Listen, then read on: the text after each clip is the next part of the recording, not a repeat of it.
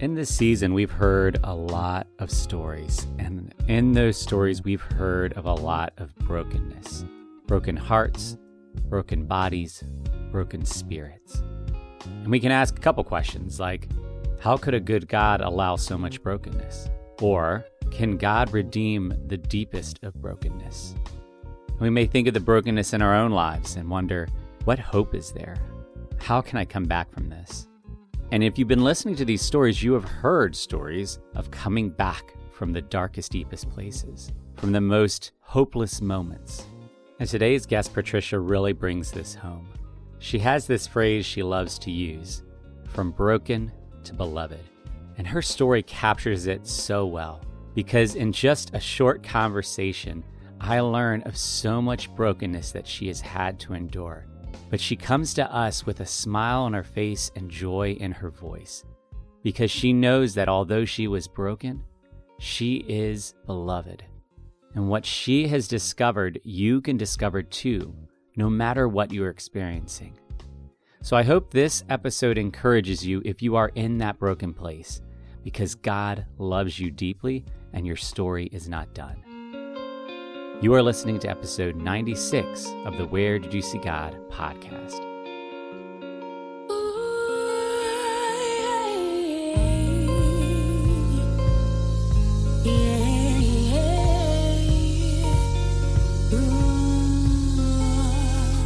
Father God, I just thank you that you are God and you are good. And I just thank you for this opportunity for Patricia and I just to pause in our day and just reflect on who you are and how you work. And there's a lot we could talk about, but we want to talk about whatever it is you want to invite us to talk about. So help us to hear whatever that is, guide our words, guide our thoughts, guide this conversation in such a way that it just becomes very clear that you're the one driving it. Protect us from any of our own motives or ambitions and let those be replaced with the abundantly more that you're after. And we just pray that you're glorified by all this. Let's pray in his holy and precious name. Amen. All right. So, Patricia, you know, you get to be a part of something that happens far more often than I want it to, but I always say the same thing every time. We had a lot of technical issues coming into this. And I always say that I feel like when that happens, that means it's going to be a good episode. so here we are. We made it before we jump into the conversation, one thing that I like to do with guests is provide a way for them to share who they are in a fun and brief way. And I do so by coming up with a random prompt. Before I started recording, I chuckled because I realized I have no idea what that prompt's going to be. I don't know. I don't know. And then I immediately knew what it was going to be. The short version of the story is I clicked on something, I was duped, and I have received 65 calls in the last 20 hours. Fortunately, T Mobile has a spam blocker. Most of those aren't getting through, but I can see how many times they have called. You know, they call and they immediately jump in because they know that if they give you any space to talk, you're going to hang up. So they want they jump in and they start sharing what they have to share, and they're doing it in a way that's like trying to be engaging and to keep you on the phone. So let's say here's your prompt that you want to introduce yourself to people. And for whatever reason, you've decided to go this route where you got a load of numbers and you're calling people and you know people don't like spam calls. So the moment they say hello, you are jumping in to share who you are and you want to do so in a way that you're keeping on them on the phone. So ring, ring, ring. I'm picking up the phone. I say hello. What do you say to me? Hello. Thanks for having me, by the way. I am a woman who has been a Christian since she was a young child. And in midlife, I became a very broken woman. And uh, my story is how I was broken like a glass doll on the floor in many pieces, and how I gave the pieces to him and he put me beautifully back together and is still in the process. I love it. All right, we're keeping the phone line open. So I don't know very much about you and I don't know much about your story, but one of the pieces that stood out in the small bit that I saw was the phrase broken to beloved. Mm-hmm. And you know, you mentioned being broken here. And so I want to just jump right into hearing your story. Tell me the story of going from broken to beloved. I appreciate the opportunity. I'm going to start when I was 14 years old and a Sunday school class teacher wanted to keep her students busy, 14 year olds. So on a Friday night, she invited us to make quilts. Well, I don't know if you know many 14 year old girls that want to go with their Sunday school class to make a quilt. but I went with a little help from my mother. It turned out to be such a positive experience. And once I get into a little bit of my story, you'll know why I mention this. Mm. Well, it was a crazy quilt. She asked us to bring many, many, many little pieces of material from anything we might have been making, and we would make something beautiful out of it. So we'll leave that there for now. I um, went on with life, went to Bible college for three years. I just wanted to be what God wanted me to be and do what God wanted me to do, as we do when we grow up as a Christian in a church sometimes. Graduated, went on to get married, and had three children. Life looked really good from the curb, so they say. Somewhere I got this idea from growing up that I had to be perfect in everything and do everything right, not make any mistakes. I had to earn God's love and earn love from other people, which was so wrong, as we know. But it took me a lot of years to discover that wasn't true.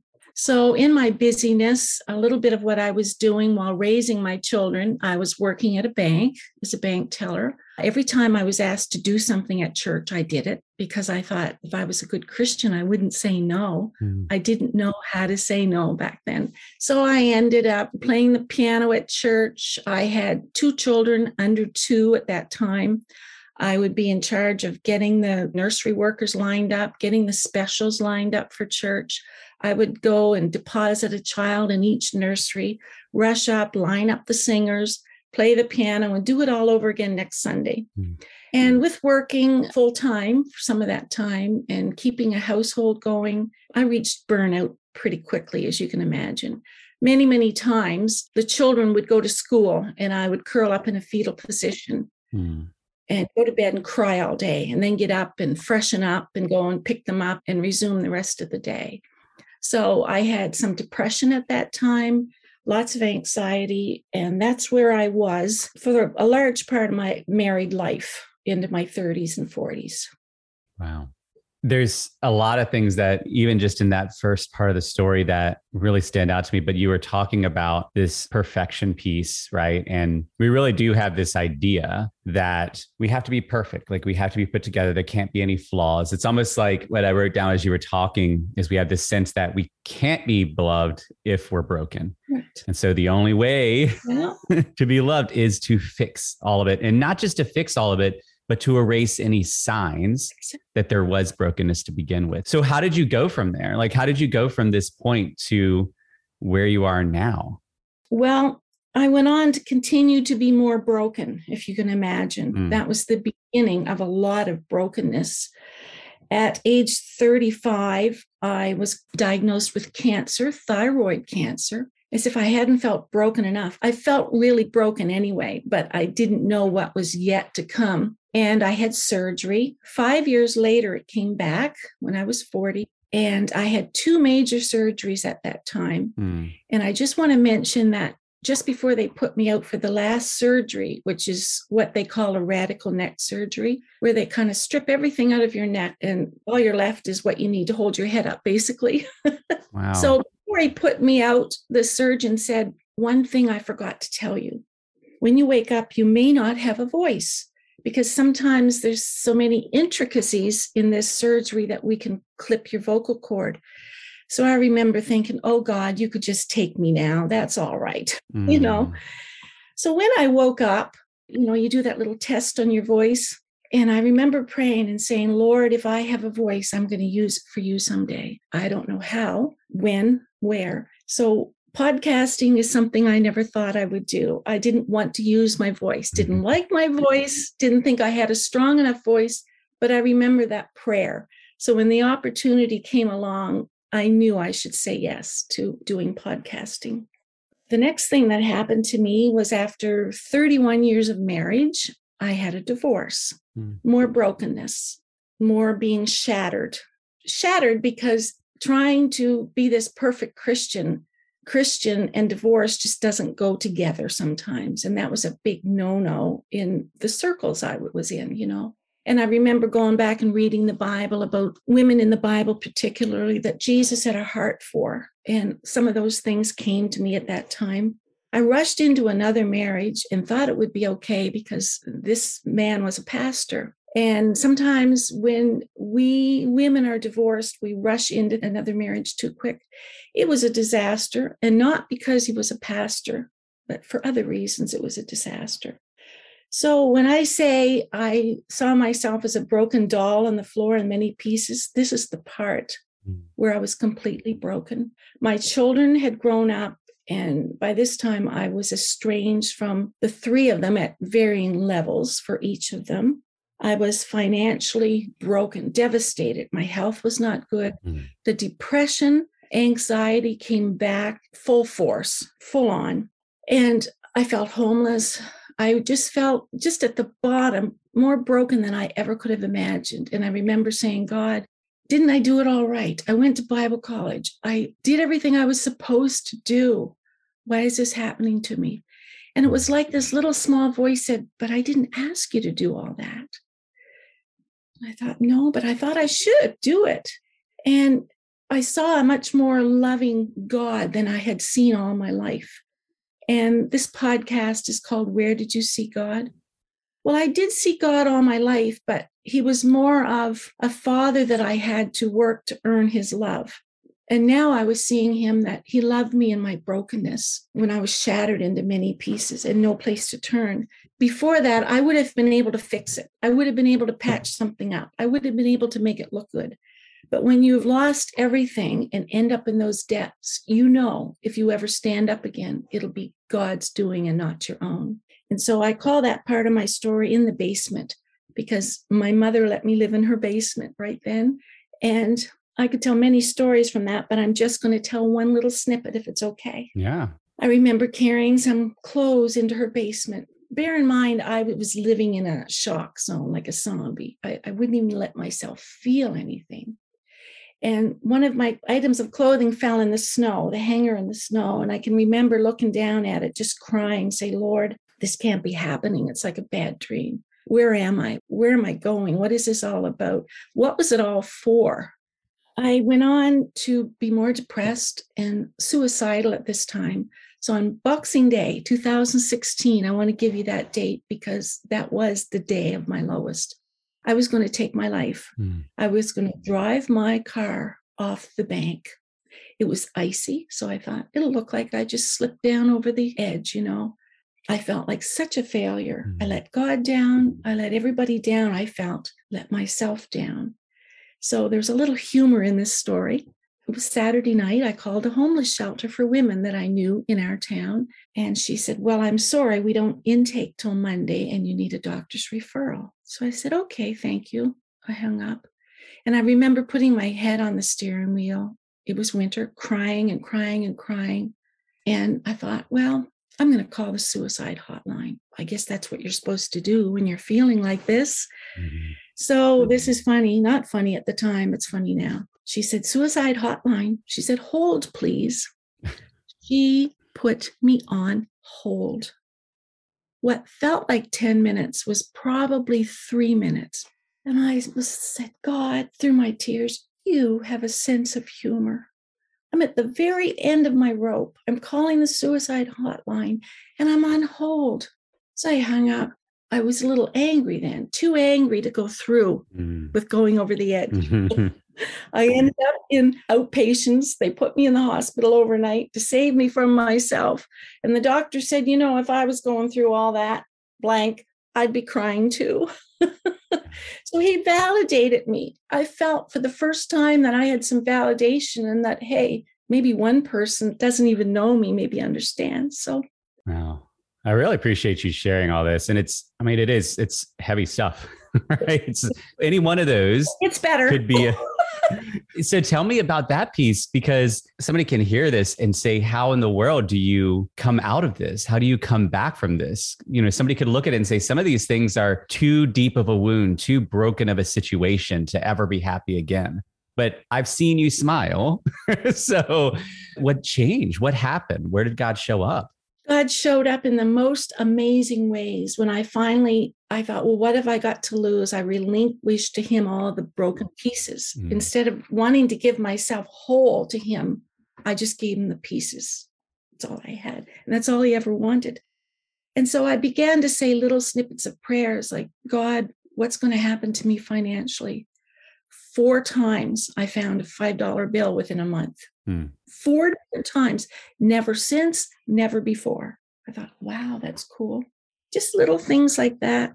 And so that February of 17, friends, this is the turning point. And I want to say to those that are listening, whatever you may be broken from, just never give up. You can be shattered on the floor in many pieces like I was, but if it's a little thing, just grab onto it and do it. But just hang on to whatever you can to move forward.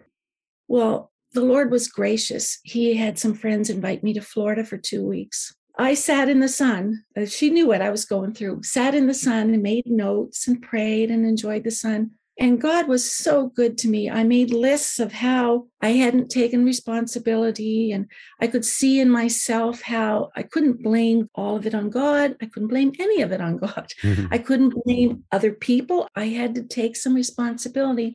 And I think that was the beginning of the turnaround for me. I came home, I made little small baby steps, little decisions, and things turned around from there. Yeah. Something you said really stood out to me. You know, you said that you got to a place where you had lost everything, but you finally found a way to give those broken pieces to God. And the, actually, two things popped in my mind. The lost everything piece just evoked in my mind all the times that that's what Jesus is inviting us to. Or when the rich young man came to Jesus and said, I've kept all the commands, I've done all the things right. Just like you said, I've done everything right. So is there anything else I need to do? And, you know, Jesus says, yeah, sell all you have and give it to the poor and follow me. Basically, die to the life that you know, die to your wealth, die to your resources, your own security, your own provision, die to all that and follow me. And that's a hard call. Like we hear that. And the reality is, is there's so many things in our lives that we just do not want to die to. But you were kind of brought into a place where you didn't have a choice, right? But then that brings you to that second thing that it made me think of just seeing that image of the shattered doll and our propensity to grab those pieces and hold on to them because we don't want them to break anymore. We don't want to lose them or anything like that. Meanwhile, God's standing there with super glue, like just waiting for you to give the pieces over and then you do, and suddenly you begin to see things that weren't hidden before. You just weren't looking for them, or you didn't understand them, or you didn't want to see them.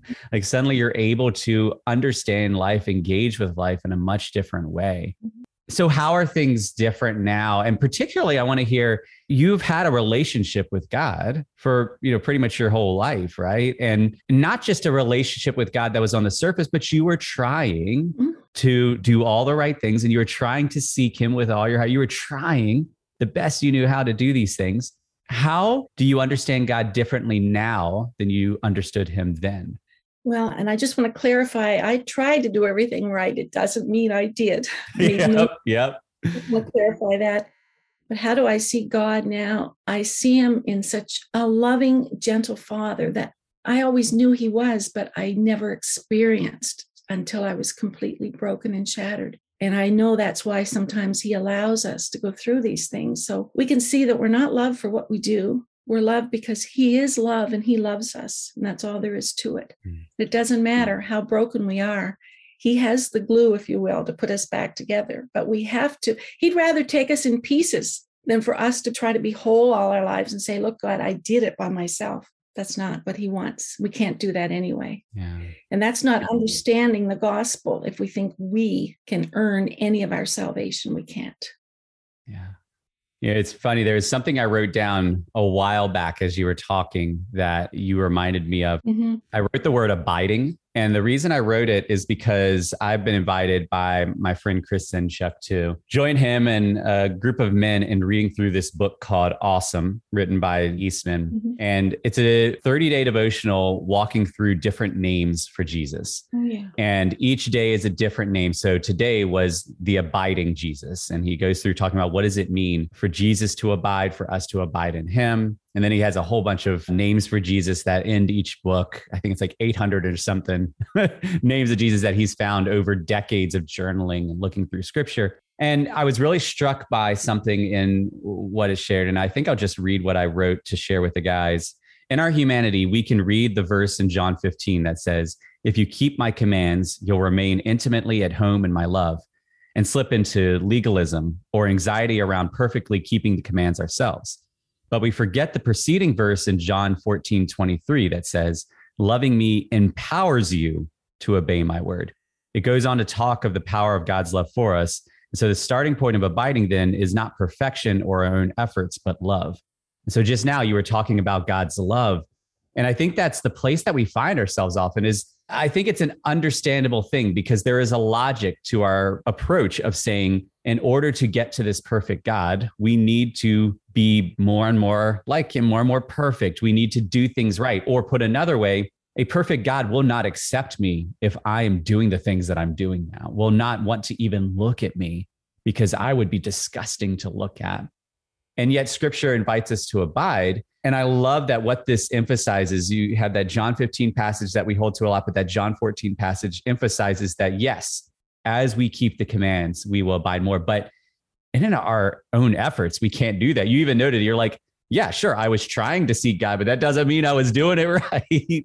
right. And John 14 spells it out that if we love him, then he will empower us to obey the commandments that then allow us to get more and more into his love. But it all starts with love. And the fact that it emphasizes God's love for us in that same verse in John 14 shows that it's not even about us being able to love, because we don't even know how to do that well.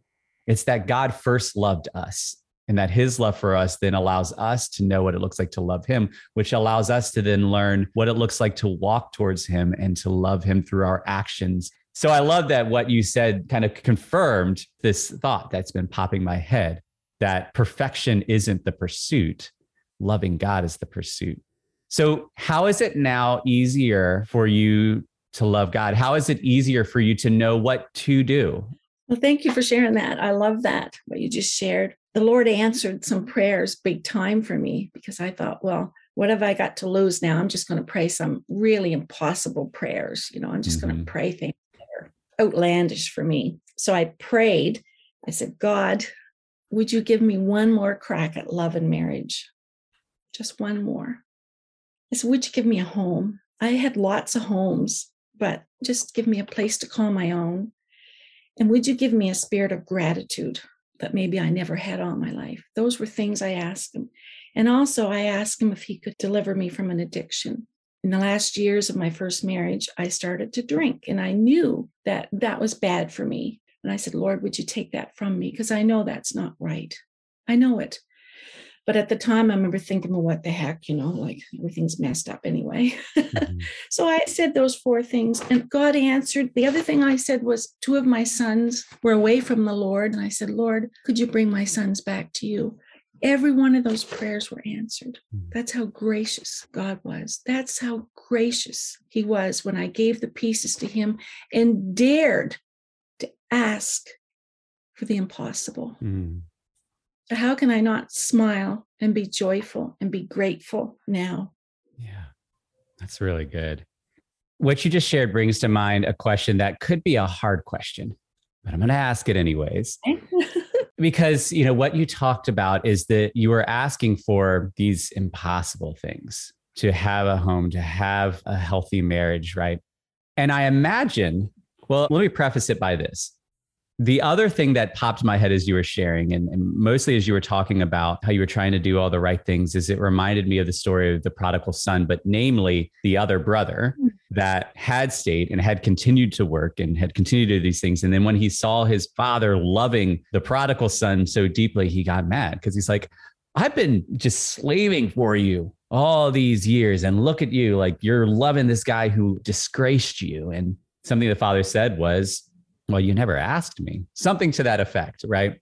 And I imagine that there had been plenty of things that the older brother had asked for, right? That he had asked for dinner. He had asked for opportunities. Hey, can I use the barn for my friends to come out? Right. Like he had probably asked for things. Yeah. So it's not like he had never asked his father for anything. So there's something different in what the father was saying at that moment, what it was that he was inviting the son to ask for that the son had never asked for. And so I preface that because as you at this later point are praying for a healthy marriage and for a healthy home and for all these things, I imagine that those are things you had also prayed about in the past, mm-hmm. that you had probably in the past prayed for a healthy marriage and for a healthy home. So The question is this What do you think was different about how you asked, or maybe even what you asked for at this later point than in those first moments, in those earlier parts in your life? I know the answer to that. I didn't mm-hmm. know if I would or not. When I asked and prayed about these things, I prayed for my children, my marriage, health, all kinds of things. I asked them as if, well, don't I deserve something from you? Don't I mm. don't I hmm. deserve this? Don't I deserve that for all I've done for you? And it's hard to admit that we thought that, that we could have been that proud. But I'm at the stage in my life where if God asks me to be vulnerable about some of this, I will be because I hid for so many years. I hid behind anybody finding any flaw at all. So then I felt like, well, God, maybe you owe me just a little bit without saying it that way. It mm-hmm. was in mm-hmm. now it's like, God, you asked me what the difference was. When I pray now, when I prayed that impossible prayer, it's like, I don't deserve anything from you, Lord, because I'm a sinner like everybody else. I made many, many mistakes, but because of who you are and not because of who I am, I'm going to pray these prayers. If they're answered, it's not because it's a reward for something I've done. I've got so many brownie points. It's just because you love me.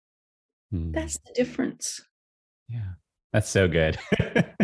that is it is really it's so important because I think I want to say all of us have to navigate that and it can take different forms. Like that pride can take different forms. It can take the form of look at all I have done. Surely I deserve this, right? Like I think of the Pharisees and how they would say, I have kept the law, I've done all these things, I know the scripture, so I deserve this. But it can also take the form of, I don't deserve that.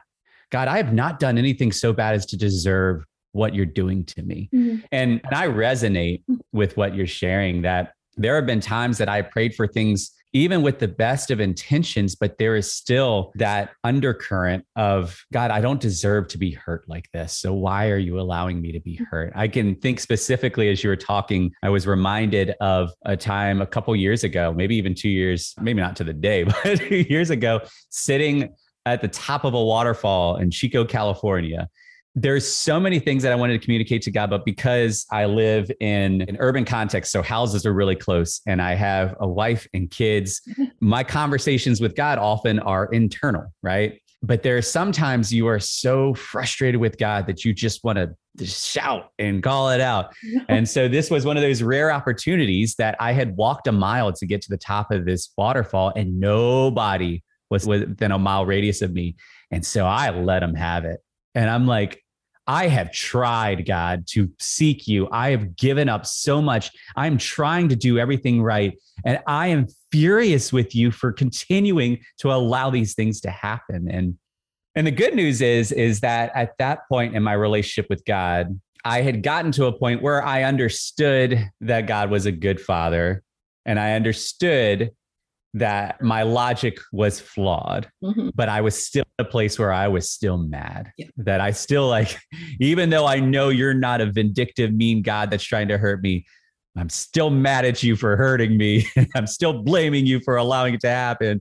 It was a good moment to be able to get it out because we often hold these things in. Mm-hmm. We often like bottle them up. And sometimes it's not entirely our fault because maybe we don't have a strong support network. Maybe the people we have tried to share with have taken advantage of our openness, have wounded us, have accused us of things. And I'm, as I'm saying that, I'm thinking of specific moments and specific relationships. And how did you find a restoration in the way that you can interact with God. How did you recognize that shift from that, as you said at the beginning, this father that you had to do all the right things to earn his love, to now someone that you could humbly say, Hey, I'm asking you for something that I do not deserve, and believe that you can actually come before him with the audacity to ask for such a thing? Mm-hmm.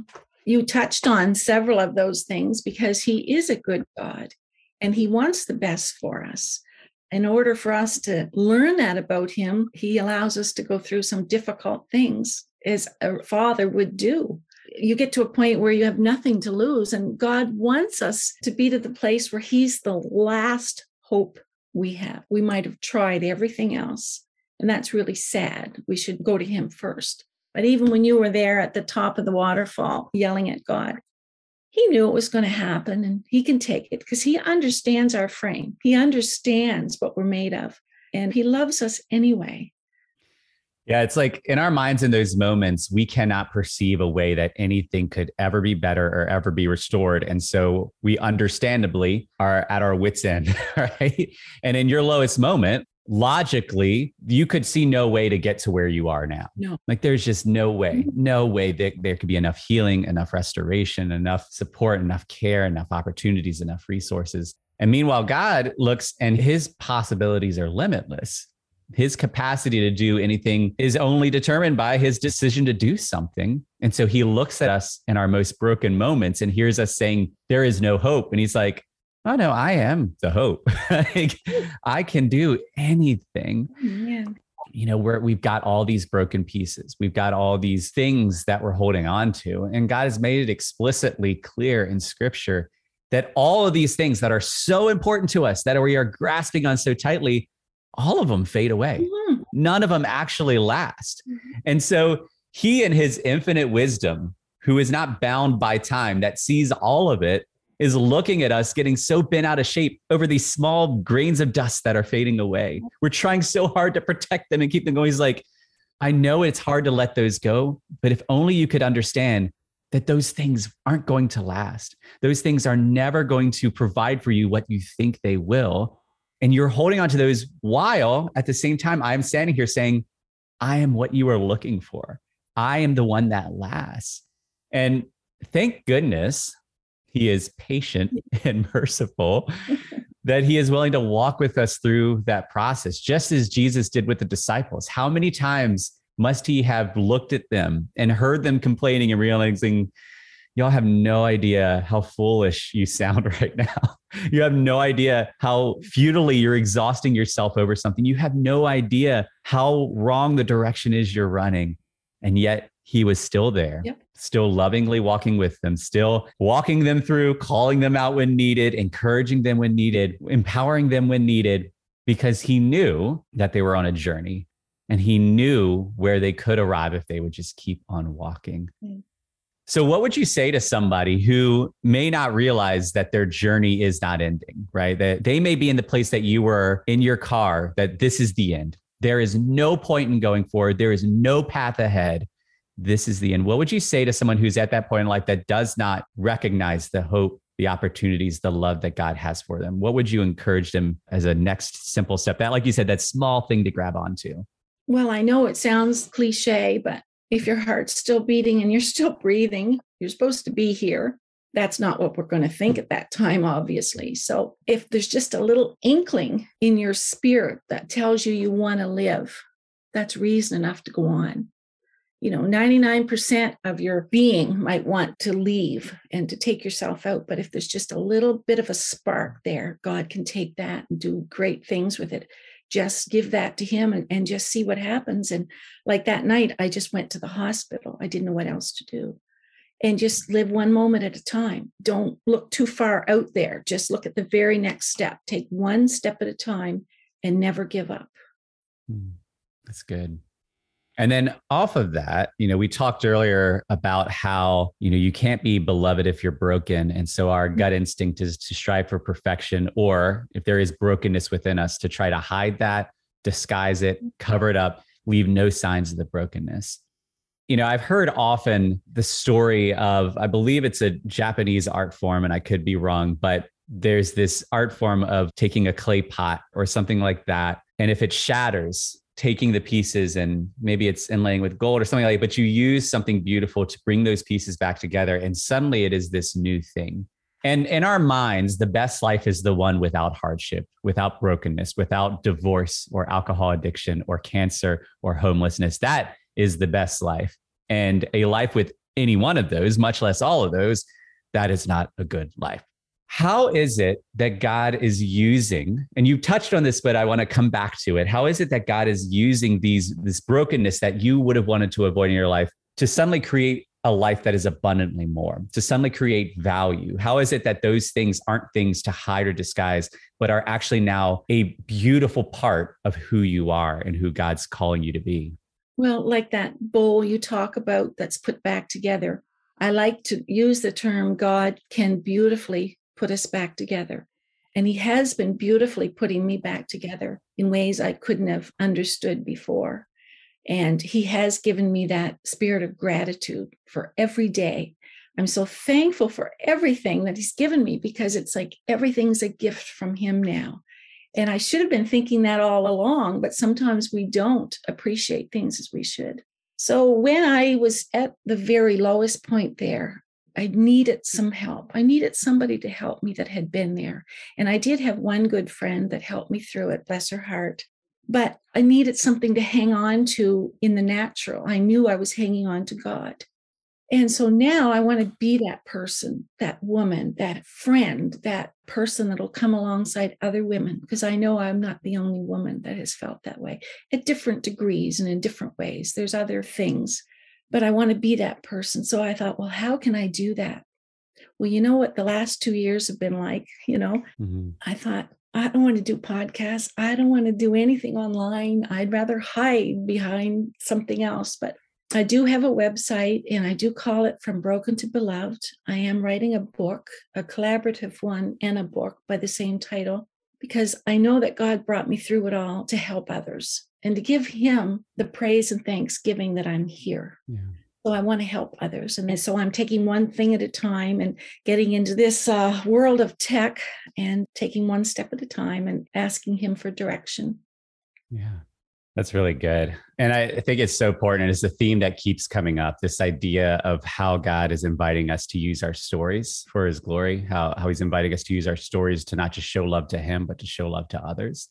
And how there is this beautiful value in something that we would have wanted to hide at other parts in our life. That, like you said, God's inviting you to share things that you wouldn't have wanted to share because he knows what he's doing. He knows that this is about more than just us. And so, as we wrap up, I usually ask two questions you've already pretty much answered the first, which is if somebody wanted to connect with you, uh, if somebody wanted to connect with your content, how do they do that? Is there anything else you want to say on that? And could you also just share again the website?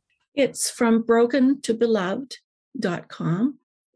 And I am working on a, a mentoring program for mid February. So if anybody has any questions and if they feel that might benefit them, they can check that out. And then my last question is is there anything else in your heart or mind that you want to share before we go? I do. Remember, I started out with the quilt? Mm-hmm. Oh, yeah. yes, I started it with the quilt. It's one of my most treasured possessions.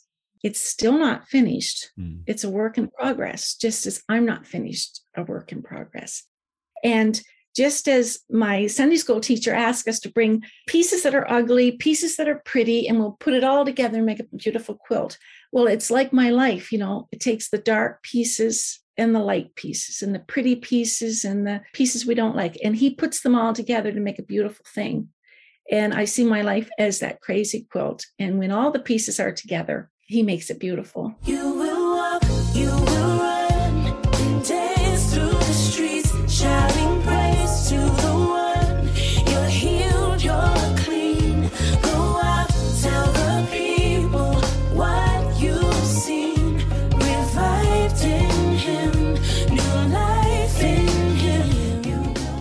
The big lies we face when in the midst of brokenness is that we are broken because we're awful, or because God doesn't love us, or because we weren't spiritual enough. But what if brokenness can exist no matter what your level of faith? I mean, we look at scripture and we find that so many of the heroes of the faith had to navigate brokenness. Take David, for example. He is called a man after God's own heart. And yet he's the one who wrote Psalm 51, a very broken psalm. And he wrote this after the prophet Nathan came to him after he had committed adultery against Bathsheba and killed her husband. And David says this in the midst of his brokenness Have mercy on me, O God, according to your unfailing love. According to your great compassion, blot out my transgressions. Wash away all my iniquity and cleanse me from my sin. For I know my transgressions and my sin is always before me. Against you, you only have I sinned and done what is evil in your sight. So you are right in your verdict and justified when you judge. Surely I was sinful at birth, sinful from the time my mother conceived me. Yet you desired faithfulness even in the womb. You taught me wisdom in that secret place. Cleanse me with hyssop, and I will be clean. Wash me, and I will be whiter than snow. Let me hear joy and gladness. Let the bones you have crushed rejoice. Hide your face from my sins and blot out all my iniquity. Create in me a pure heart, O God, and renew a steadfast spirit within me. Do not cast me from your presence or take your Holy Spirit from me. Restore to me the joy of your salvation and grant me a willing spirit to sustain me. Then I will teach transgressors your ways, so that sinners will turn back to you. Deliver me from the guilt of bloodshed, O God, you who are God, my Savior, and my tongue will sing of your righteousness. Open my lips, Lord, and my mouth will declare your praise. You do not delight in sacrifice, or I would bring it. You do not take pleasure in burnt offerings. My sacrifice, O God, is a broken spirit. A broken and contrite heart you, God, will not despise. May it please you to prosper Zion, to build up the walls of Jerusalem. Then you will delight in the sacrifices of the righteous, in burnt offerings offered whole. Then bulls will be offered on your altar. My sacrifice, O God, is a broken spirit. A broken and contrite heart you, God, will not despise. This psalm comes at the single most broken moment of David's life. And what we find here is an awareness within him of his brokenness, of his sinfulness, of God's justification in any judgment he places on him, but also an awareness of God's love, mercy, grace, presence, compassion. David simultaneously knows that he is broken and that He is beloved. We exhaust ourselves trying to avoid brokenness, trying to hide brokenness, trying to disguise brokenness. But what if we were a little more like David in this moment? That we were honest about the brokenness, but honest as well about God's love. How might things change if we stopped running from brokenness and started running towards God? You've got brokenness in your life. I do too. And how we understand that and how we understand God is going to shape what tomorrow looks like. But we have a God who loves us and who knew us even before we were born, who desires full life for us. And all we have to do is accept his invitation, to accept it even when we are broken, to accept it even when brokenness lies ahead. Because if you're listening to Patricia's story and thinking, wow, she's in a great place now, she is still on a journey and still navigating brokenness. On Christmas Day 2020, I've been remarried now three and a half years. Christmas Day 2020, my husband and I spent the day in outpatients, and he was diagnosed with cancer. Oh, wow. Just 13 months ago. And so he's doing fine. We've had the chemo and the treatments and all that, and he is doing fine. But I look at it as being a dark piece of that quilt of life. And God will put the gold around it or something pretty around it, and it'll turn out for good as well. So we lived a moment at a time this year, being thankful for what we have and seeing answers to prayer. He's given me joy that I never would have had otherwise. In her lifetime, Patricia has faced low moments that she never thought she would have ever faced. Moments of severe brokenness, of hopelessness, of loneliness, and she also found restoration. She found the pieces put back together, but she still has to choose to step each day towards God, to trust each day in His love, even when new things like cancer burst through her door. She knows there will still be dark patches on that quilt, but that that quilt is going to be something beautiful when it is whole. That when she sees the fullness of what God has done, both the beautiful patches and the dirty patches and the dark patches and the light patches. She will holistically see the story that God has given her, a story that's not just for her, but that brings glory to God and hope to others. God is crafting your story as well. God is sewing together your quilt as well. And the question is are you willing for Him to use whatever pieces He puts in front of you? Are you willing to trust His design for what He is crafting uniquely for you? Are you willing to accept the brokenness, knowing that you are beloved and He is making something beautiful? So, when the brokenness of your life comes to your mind, remember that He is with you and ask yourself, where did you see God?